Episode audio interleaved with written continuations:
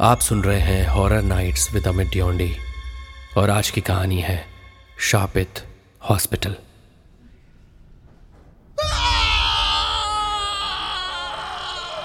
एक जोरदार चीख ओटी के अंदर से आई जहाँ कुछ देर पहले डॉक्टर अभय एक सर्जरी करने के लिए गए थे। बाहर खड़े हुए लोगों की भीड़ में एक खौफ फैल गया। सबके चेहरे पसीने से नहा गए थे।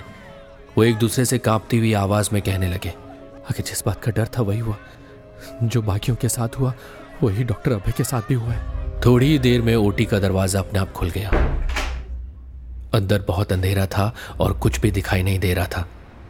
तभी एक झटके से डॉक्टर अभय की लाश ओटी के बाहर आकर गिरती है। और सब लोग चीखे मारकर इधर उधर भागने लगे। डॉक्टर अभय की लाश बहुत ही बुरी हालत में थी। उसके पूरे चेहरे पर नाखून के निशान बने हुए थे और उसकी आँखें भी बाकी लाशों की तरह सफ़ेद पड़ चुकी थी। उसकी पूरी बॉडी पर जगह जगह कट लगे हुए थे। पूरी बॉडी को नाखूनों से फाड़ दिया गया था। जब डॉक्टर अभय अंदर गया था, उसकी उम्र करीब तीस साल की थी। पर अब तो वो एक पचास साल के बूढ़े की तरह दिख रहा था। बेहद ही खौफनाक। उसे देखकर गाँव वालों के रोंगटे खड़े हो गए। हर तरफ़ चीखें, पुकार मच गई। ये मनाली का एक छोटा सा गाँव था जो पुलगा गाँव के नाम से जाना जाता था, जहाँ सिर्फ़ एक ही सरकारी हॉस्पिटल था। और पुलगा गाँव के उस हॉस्पिटल में किसी का भी ऑपरेशन करना या इलाज करना सख्त मना था। डॉक्टर अभय से पहले भी करीब सात डॉक्टरों ने ऑपरेशन करने की कोशिश की थी, मगर जो भी अंदर जाता, उसकी ऐसे ही भयानक अंदाज में मौत हो जाती। और उसकी लाश बहुत ही भयानक स्थिति में हो जाती। और यह सिलसिला लगातार पाँच साल से जारी था। और इसी वजह से लोग उस हॉस्पिटल को शापित हॉस्पिटल कहकर बुलाते थे। डॉक्टर विधि जो अभी सिर्फ़ 28 साल की थी, डॉक्टर अभय की मौत के कुछ महीनों बाद उसका इस गाँव में ट्रांसफ़र होता है। जिस दिन उसने हॉस्पिटल ज्वाइन किया, तभी वहाँ एक लड़की दर्द से तड़पती हुई एडमिट हो गई। वो लड़की प्रेग्नेंट थी। उस लड़की के परिवार वालों के साथ साथ वहाँ गाँव के कुछ लोग और भी मौजूद थे। और उनके साथ एक तांत्रिक जैसा दिखने वाला साधु भी मौजूद था। उस पेशेंट का नाम नंदनी था। दर्द से बुरी तरह तड़प रही नंदनी को देखकर डॉक्टर विधि ने उसके परिवार वालों से कहा इनकी कंडीशन तो बहुत खराब है। अगर फ़ौरन ऑपरेशन नहीं किया तो माँ और बच्चे दोनों की जान जा सकती है। इन्हें तुरंत ओटी में लेके जाना होगा। तभी वो तांत्रिक जैसा दिखने वाला आदमी बोला डॉक्टर अगर आप अपनी भलाई चाहती हैं तो ऑपरेशन थिएटर में मुझे भी अपने साथ लेकर चलिए। साधु की बात सुनकर डॉक्टर विधि का गुस्सा सातवें आसमान पर पहुँच गया। वो गुस्से से साधु की ओर देखकर बोली तुम्हारा दिमाग तो ठीक है ना?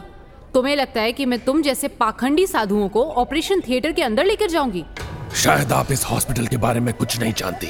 इस हॉस्पिटल में जो भी डॉक्टर किसी मरीज़ का ऑपरेशन करता है तो वो मरीज़ के साथ साथ उस डॉक्टर की लाश भी। कुछ देर बाद इसी जगह बेहद भयानक अवस्था में मिलती है डॉक्टर। पूरे परिवार वालों ने मुझे यहाँ इसीलिए बुलाया है। साधु की बात सुनकर डॉक्टर विधि मज़ाक उड़ाने वाले अंदाज में बोली। मैं इन बकवास बातों को नहीं मानती। चलो हटो यहाँ से। साधु ने डॉक्टर विधि को बहुत समझाया मगर विधि ने उसकी एक न सुनी। थक हार कर वो साधु ओटी के बाहर ही परेशानी के आलम में टहलने लगा। विधि नंदिनी को ओटी में ले गई और अंदर से दरवाज़ा बंद कर लिया।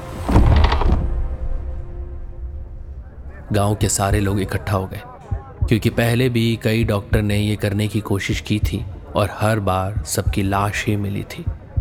आज भी उनके चेहरे दहशत से भरे हुए थे। डॉक्टर विधि ने ऑपरेशन करना शुरू कर दिया। जैसे ही डॉक्टर विधि ने उसके पेट पर कट लगाया, अचानक कमरे में अंधेरा छा गया। बल्ब की रोशनी जलने बुझने लगी। डॉक्टर विधि घबरा गई और घबरा कर ओटी से बाहर जाने लगी।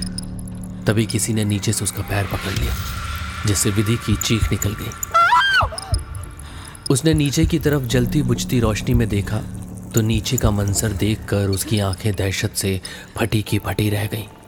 डॉक्टर विधि का जिसने पैर पकड़ रखा था, वो कोई और नहीं बल्कि प्रेग्नेंट लेडी नंदिनी थी। वो इस वक्त बहुत भयानक लग रही थी। उसके बाल पूरे बिखरे हुए थे। पेट जिस पर कट लगा हुआ था, उसमें से खून बह रहा था। उसकी आँखें बड़ी बड़ी और लाल रंग की हो गई थी। विधि को देखकर वो ज़ोर ज़ोर से हंसने लगी। उसे देख विधि के होश उड़ गए। डॉक्टर विधि ने बड़ी मुश्किल से हिम्मत जुटाई और कांपती हुई आवाज़ में पूछा कौन हो तुम? और पेट पर कट लगाने के बाद तुम चल फिर कैसे सकती हो? नंदिनी ज़ोर से हंसने लगी। विधि ने देखा कि नंदिनी के गले से दो अलग अलग आवाज़ें निकल रही थी। तभी नंदिनी ने दूसरी स्त्री की भारी आवाज़ में कहा मैं कोई नंदिनी नहीं हूँ। और मैं यहाँ किसी को भी जीने नहीं दूँगी। ये सब लोग बीमारी से तड़प तड़प कर मरेंगे। नहीं तो मेरे हाथों मारे जाएँगे। यह कहकर नंदिनी ने विधि को धक्का दे दिया, जिससे ऑपरेशन करने के सारे औज़ार ज़मीन पर गिर पड़े। जिसकी आवाज़ बाहर तक आई। आवाज़ सुनकर सब दहशत से भर गए और विधि के लिए प्रार्थना करने लगे। साधु चुपचाप वहाँ खड़ा हुआ किसी गहरी सोच में गुम था। विधि ने बेहद फुर्ती से वहाँ से भागने की कोशिश की। मगर तभी विधि ने देखा नंदिनी अचानक बहुत कमज़ोर हो गई और ज़मीन पर गिर पड़ी और रोते हुए बोली, डॉक्टर डॉक्टर, प्लीज़ मुझे और मेरे बच्चे को बचा लो। हम दोनों की ज़िंदगी सिर्फ़ आपके हाथ में है, डॉक्टर। ये देखकर विधि की हैरत की इंतहा नहीं रही, मगर उसने देखा कि नंदनी बेहद कमज़ोरी की अवस्था में ज़मीन पर गिरी हुई खुद को बचाने की उससे गुहार लगा रही थी। विधि का दिल पसीज गया।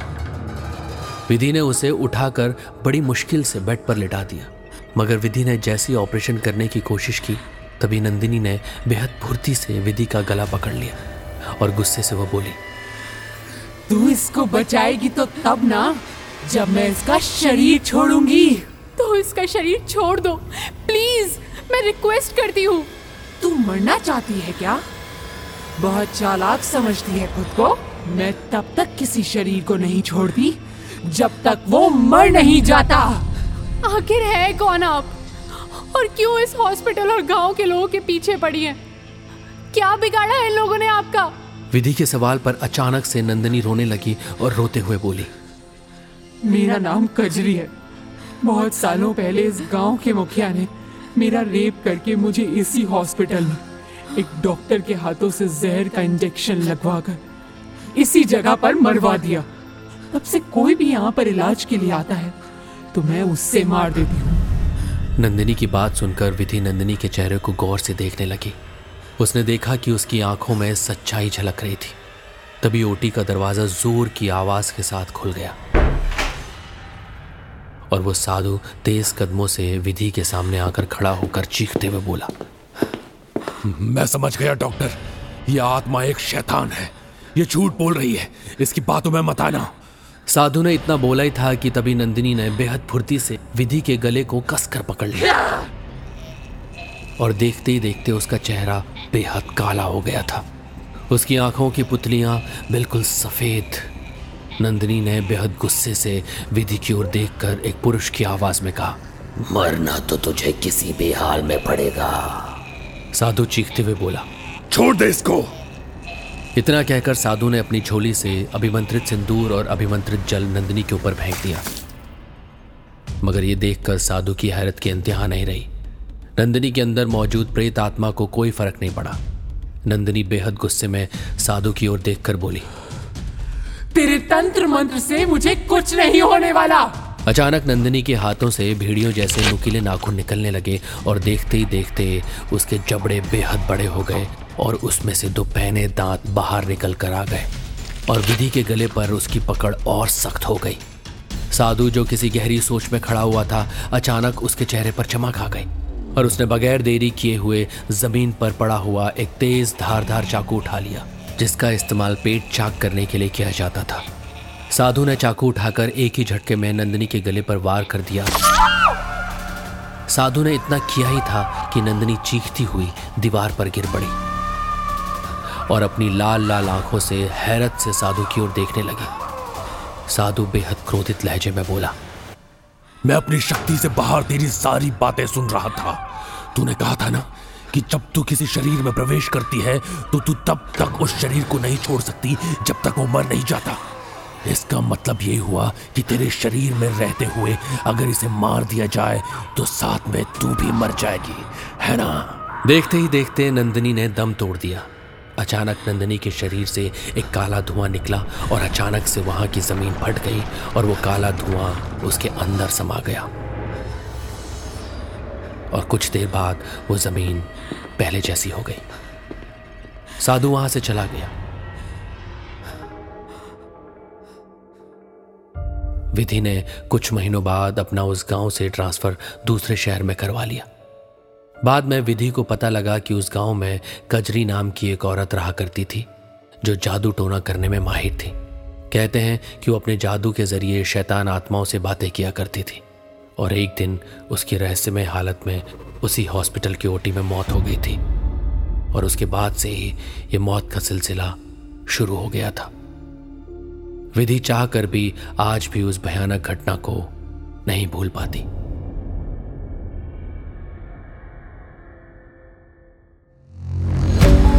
ऑडियो पिटारा सुनना ज़रूरी है।